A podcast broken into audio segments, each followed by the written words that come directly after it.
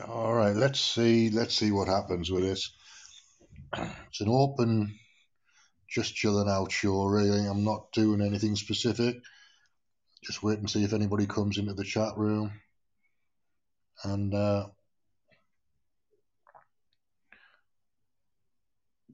potentially talk about a podcast that I put out this afternoon uh, that that's going viral as we speak on Twitter. That seems to be the thing at the moment. Is uh, I can I can manage to organize myself so that I get out on Twitter.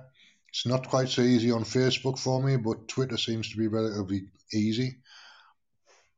So I posted a podcast called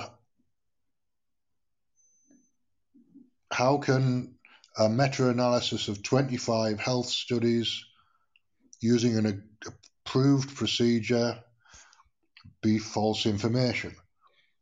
Which is based on a question I asked on Facebook yesterday.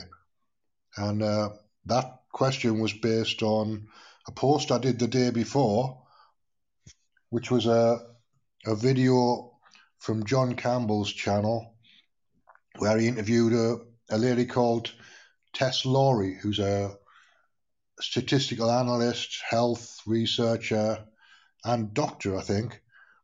But she's certainly qualified to do what she's doing anyway. That's kind of the point. So John Campbell's qualified to do what he's doing, which is to be a, a health analyst, and Tess Lawrie's qualified to be a health researcher.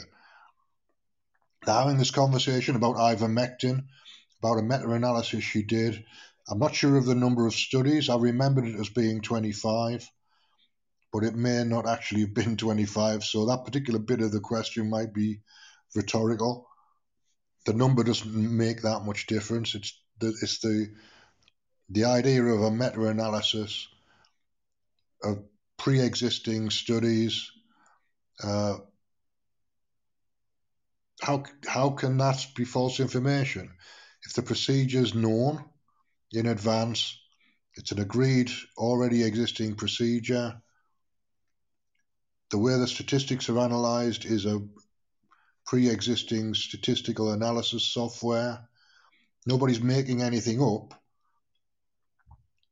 And yet the result comes out as ivermectin being effective at treating COVID 19 by, by a considerable statistical amount, significant statistical amount. And that, that doesn't fit the narrative. It doesn't fit the Facebook narrative. It doesn't fit the government's narrative that vaccines are the only way. Vaccines aren't the only way. Vitamin D, ivermectin, uh, gargling with Listerine will help. There's some some evidence to show that that helps.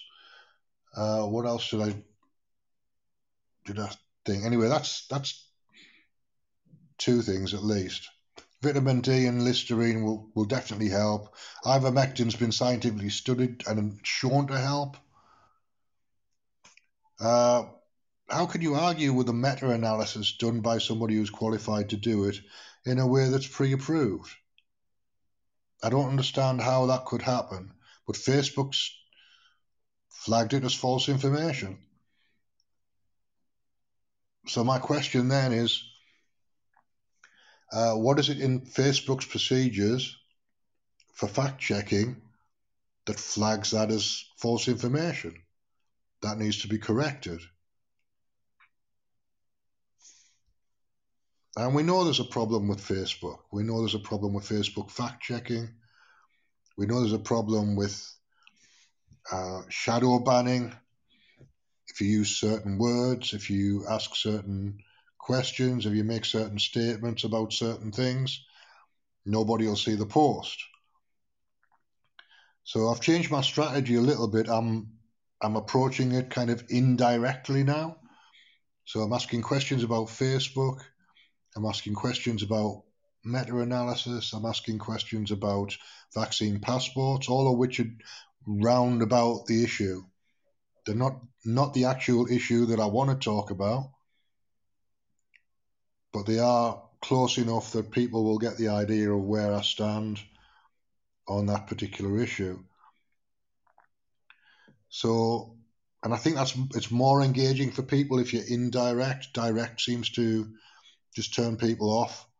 So I've gone a bit more indirect after a year, pretty much, of posting direct challenges to people. I've calmed, calmed it down a little bit, and I'm going in indirectly and just challenging the things around round about the uh, the virus and the COVID outbreak and the vaccine and the response to the COVID outbreak and draconian lockdown rules and mask wearing and all that. So indirect is better, I think. So I'll continue to do that. And uh, the podcast, if anybody wants to go and have a look, is radioprojects.podomatic or radioprojects.podbean.com. Yeah, that's it. There's two of them. Uh, the one that's active mostly is the Podomatic one. This one I'm still testing, but uh, it seems to be working quite well for me, so I'm not going to complain too much.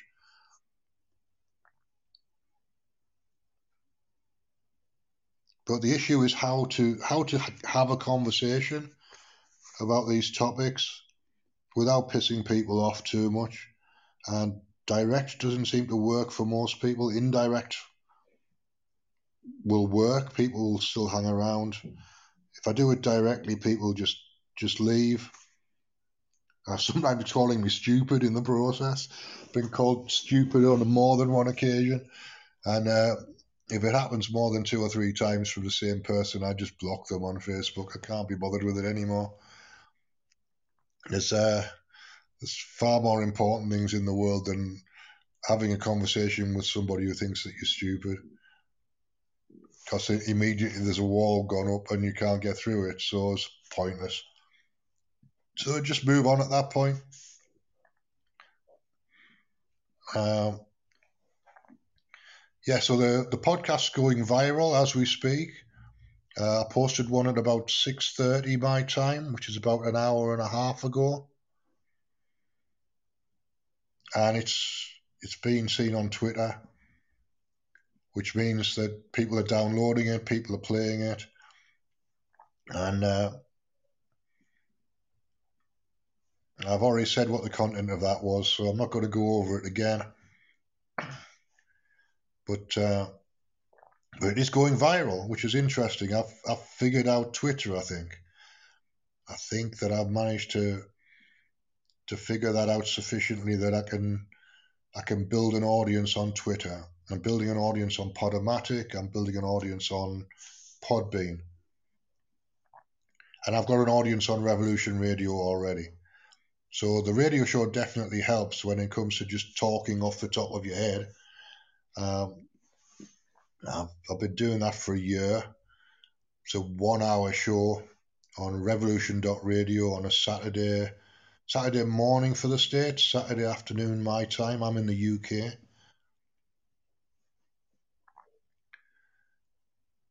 But that's good practice. I would recommend anybody who wants to do a podcast do a one hour radio show every week for a year first and that's your training.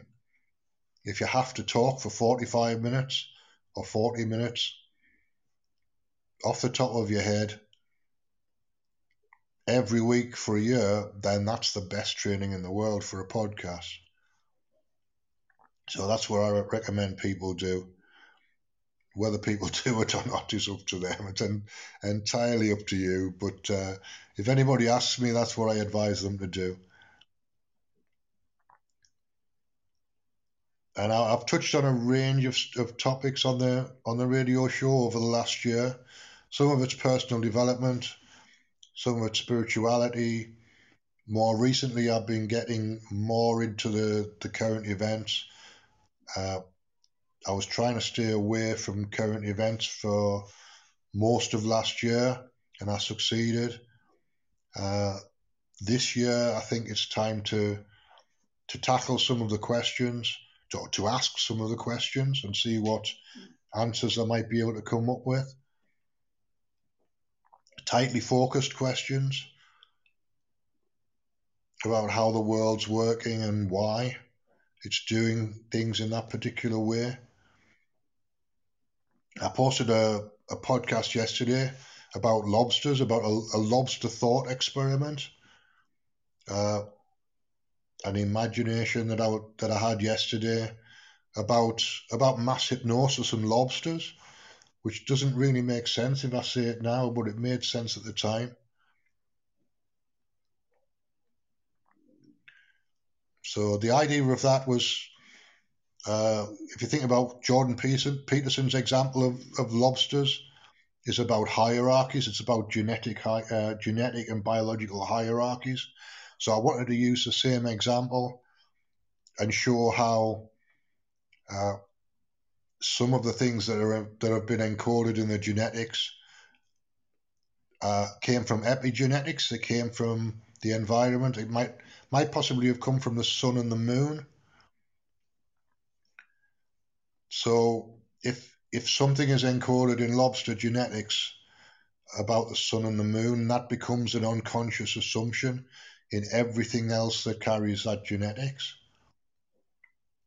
Whether it's relevant or not, it might it might have been relevant to the lobsters, but how relevant is it to to human beings 600 million years later? So that was my question yesterday. Today was a question about uh, ivermectin meta-analysis. So I'm posting fairly good stuff on the podcast. It has to be said. It's very very uh, very eclectic, but the, the questions that I'm asking are are good ones, which is a good sign.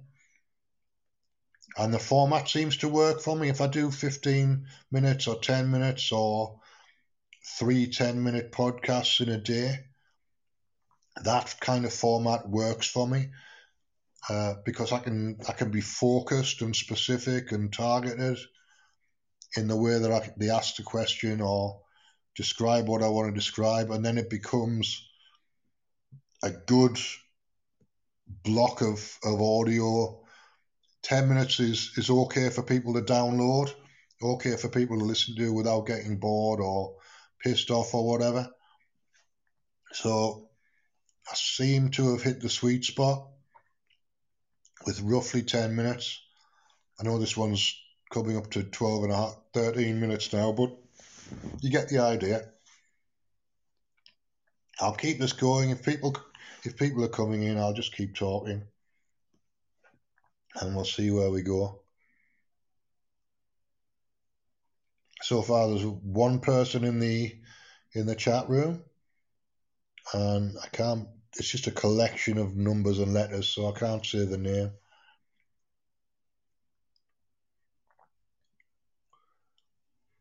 But welcome anyway. Thanks for coming in. And this is all an experiment for me. I don't know how well it'll work, but uh, should be all right. I'm going to keep. I'm going to let this go till 15 minutes, and then I'll close it down.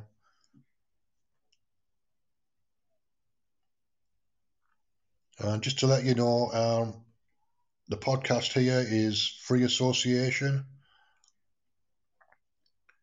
On Twitter, my name is Dennis Barker, which I ought to post somewhere to get people to, to connect with me on Twitter because that's my main place.